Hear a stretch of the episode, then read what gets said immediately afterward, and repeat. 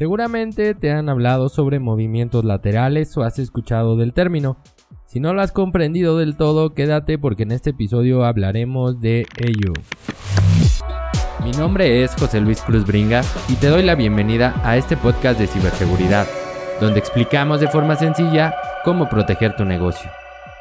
Hey, ¿qué tal? ¿Qué tal? ¿Cómo estás? Espero que todo vaya de maravilla, que todo esté súper bien como siempre. Te mando mis mejores vibras, mis mejores deseos, esperando que sea un día de éxito o que lo haya sido.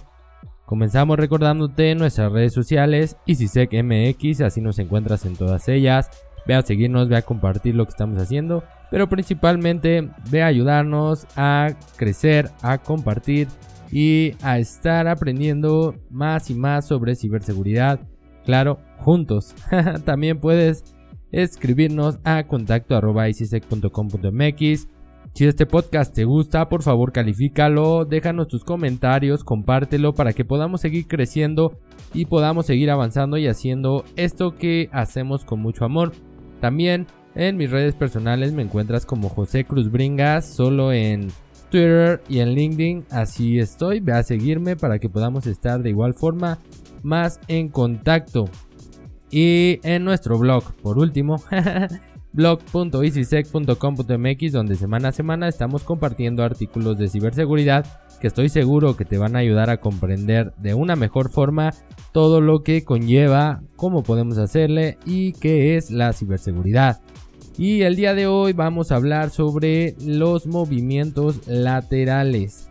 Muchas veces nos hablan de este término, nos dicen es que los movimientos laterales tienes que protegerte en la red porque pueden existir y no comprendemos. Personalmente a mí me costaba al inicio comprender porque todos te hablan de movimiento lateral pero no te explican lo que es, no te lo explican de forma sencilla. Entonces por eso vamos a hablar a tratar de explicarlo de una forma que se pueda comprender para mí Creo que es una forma más sencilla de comprenderlo y es por eso que estamos haciendo este episodio el día de hoy. El término movimiento lateral es común en el ámbito de la ciberseguridad, lo vas a escuchar siempre, pero no siempre nos queda claro todo lo que conlleva, en qué consiste y muchas veces no consideramos los controles de seguridad adecuados, por lo que muchas veces nos encontramos vulnerables en este punto y es por eso que vamos a comprender un poco mejor en este episodio lo que son los movimientos laterales y cómo podemos protegernos. Pero para empezar vamos a definir lo que es el movimiento lateral. Y esto es básicamente una técnica que se utiliza una vez que un delincuente, un atacante ya consiguió infiltrarse a nuestra red, ya está dentro de la organización o de la infraestructura por lo tanto, desde un inicio ya hubo un ataque exitoso donde se logró vulnerar a la organización, donde se logró vulnerar nuestras defensas. Una vez que el atacante ya se encuentra adentro, va a buscar la forma de obtener acceso a todo lo que pueda dentro de nuestra red, ya sean equipos, eh, no sé, lo que tenga, servidores, cámaras, servicios, aplicativos y esto es lo que se conoce como movimiento lateral. Básicamente es que alguien ya está dentro de nuestra organización, consiguió el acceso a un dispositivo y lo que busca es moverse a otros dispositivos, controlar otros dispositivos, otros equipos, para poder así ir avanzando, ir moviéndose hacia otro objetivo más grande, como puede ser una base de datos. Si consiguió acceso al equipo de un usuario del área operativa, podría intentar moverse hacia el área donde esté el dinero, donde haya finanzas. Entonces va a buscar ir brincando de equipo en equipo hacia otros dispositivos para obtener más información. Básicamente esto es lo que se conoce como movimiento lateral. Un movimiento lateral, en pocas palabras, es cuando un atacante ya ingresó a nuestra empresa o a nuestra infraestructura y va a buscar tener más acceso o tener control sobre más dispositivos que sean de su interés o simplemente para validar hasta dónde es posible llegar una vez que está dentro de la empresa.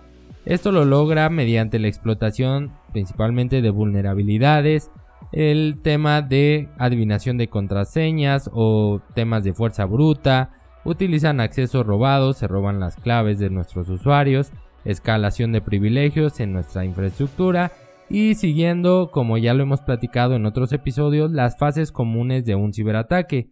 Si no las conoces, ve a nuestro blog o también hablamos en otro episodio sobre estas fases, que pueden ser o que son más bien el reconocimiento, la exploración, el acceso, el escalamiento de privilegios y por último el cubrir sus huellas. Este proceso se va a repetir constantemente una vez que está ya dentro de nuestra organización el atacante, porque va a ir buscando más objetivos, va a ir avanzando, va a ir vulnerando más dispositivos, entonces tiene que volver a realizar ciertos puntos, ciertas fases de los ciberataques. Entonces, ya que sabemos todo esto, me podrías decir, ¿y cómo nos vamos a proteger de estos movimientos? La verdad es que es un tema complejo, ya que técnicamente vamos a tener menor visibilidad de lo que sucede ya que se mueve de lado a lado. Y bueno ahí son temas técnicos que no me gustaría meterme pero te voy a dar algunos puntos que te pueden ayudar para proteger de este tipo de ataques para protegerte principalmente. Hay que cuidarnos de que alguien entre no es como que el primer punto porque una vez dentro va a poder moverse de forma lateral. Entonces primero hay que reforzar nuestras defensas para evitar que alguien logre comprometer nuestra infraestructura, nuestros dispositivos y se infiltre a nuestra organización o a nuestra infraestructura.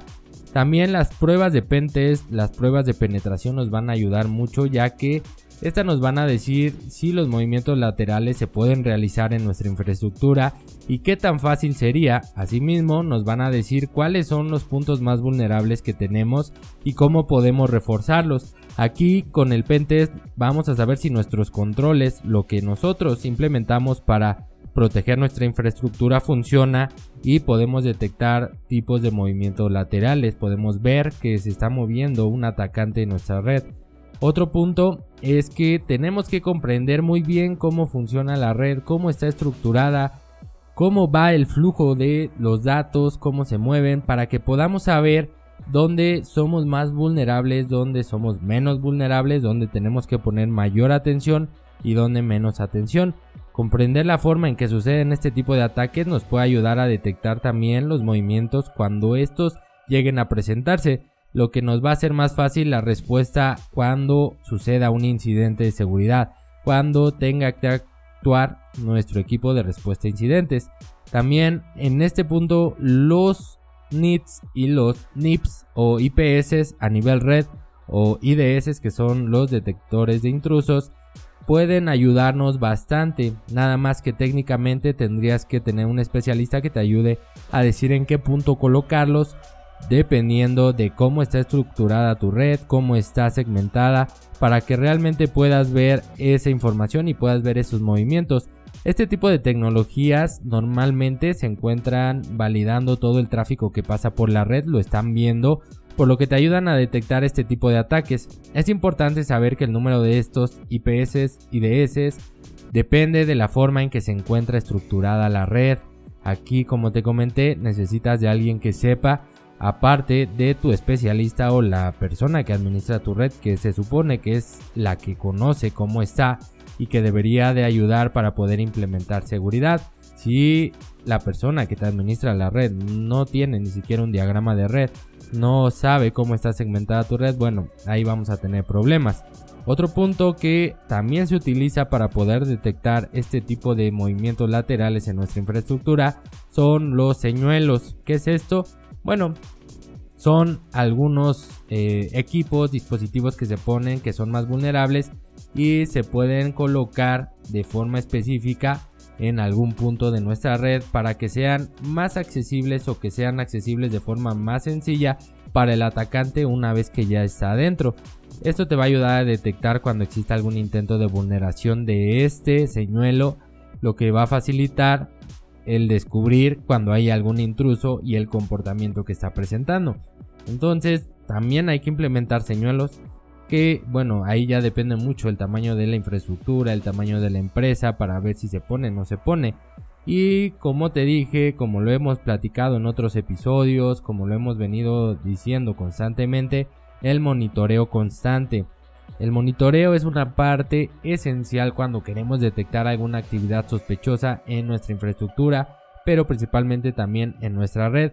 por lo que validar que todo marche con normalidad es un trabajo primordial para nuestros especialistas, para nuestra área. Tenemos que estar constantemente validando que todo esté funcionando bien, que nuestros controles estén alertando, que estén registrando, que lo que registramos realmente es lo que necesitamos para detectar una actividad sospechosa, un intruso, y esto no se logra más que con el monitoreo constante, la mejora continua dentro de nuestros servicios, dentro de nuestras políticas, dentro de nuestras tecnologías.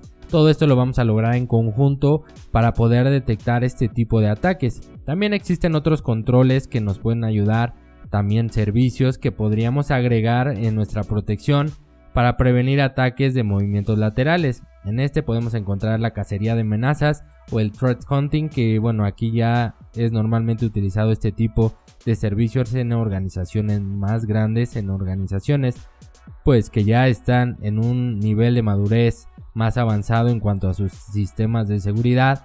También el control de acceso e identidad. Los controles de acceso nos van a ayudar mucho. El doble factor de autenticación, los IPS, los IDS, también a nivel equipo, aparte de los que tenemos a nivel red. Creo que todo suma y hay que tener en cuenta que los especialistas te deben de ayudar a diseñar esta estrategia, a diseñar cómo vas a proteger tu red, tu infraestructura, tus servicios. Y necesitamos trabajar nosotros, los que nos dedicamos a la ciberseguridad, en conjunto con los administradores. Pero muchas veces nos hemos topado, me ha tocado muchas veces tratar con administradores que no conocen su red, no conocen su infraestructura, administran la red pero no saben cómo está, no tienen un diagrama de red, no saben realizar un diagrama de red, no tienen eh, una memoria técnica de cómo está implementada las los servicios, los servidores en su organización y aquí empezamos a batallar, empezamos a sufrir y tenemos que trabajar en conjunto. Entonces necesitan las personas que administran tu infraestructura conocerla muy bien, porque si no la conocen muy bien, bueno, va a ser muy complicado. Y así, con todo lo que te acabo de comentar, podremos disminuir la probabilidad de sufrir algún ataque de movimiento lateral. Si ya nos vulneraron, bueno, ahí podríamos evitar que ese atacante se mueva, que se vaya hacia otros lugares hasta llegar a un servicio crítico realmente para la empresa que nos pueda afectar en mayor medida. Así vamos a disminuir el impacto de un incidente de seguridad, de un ataque exitoso. Y bien, con eso estamos llegando al final de este episodio. Espero que te haya quedado un poco más claro lo que es el movimiento lateral, cómo funciona y cómo podemos protegernos. Existen muchos más controles, pero estos que comenté en el episodio son básicos que deberías de tener, deberías de agregar a tu infraestructura. Te recuerdo nuestras redes sociales, nuevamente ICSecMX, José Cruz Bringas en Twitter, LinkedIn, también nuestro correo contacto arroba en nuestro blog blog.icisec.com.mx. Califica este podcast, coméntalo, déjanos tus comentarios, compártelo y espero verte aquí la siguiente semana. Espero escucharte, mejor dicho, aquí la siguiente semana para que podamos seguir hablando sobre ciberseguridad y podamos seguir aprendiendo juntos en esta materia. Que tengas o hayas tenido un excelente día. Nos vemos la próxima.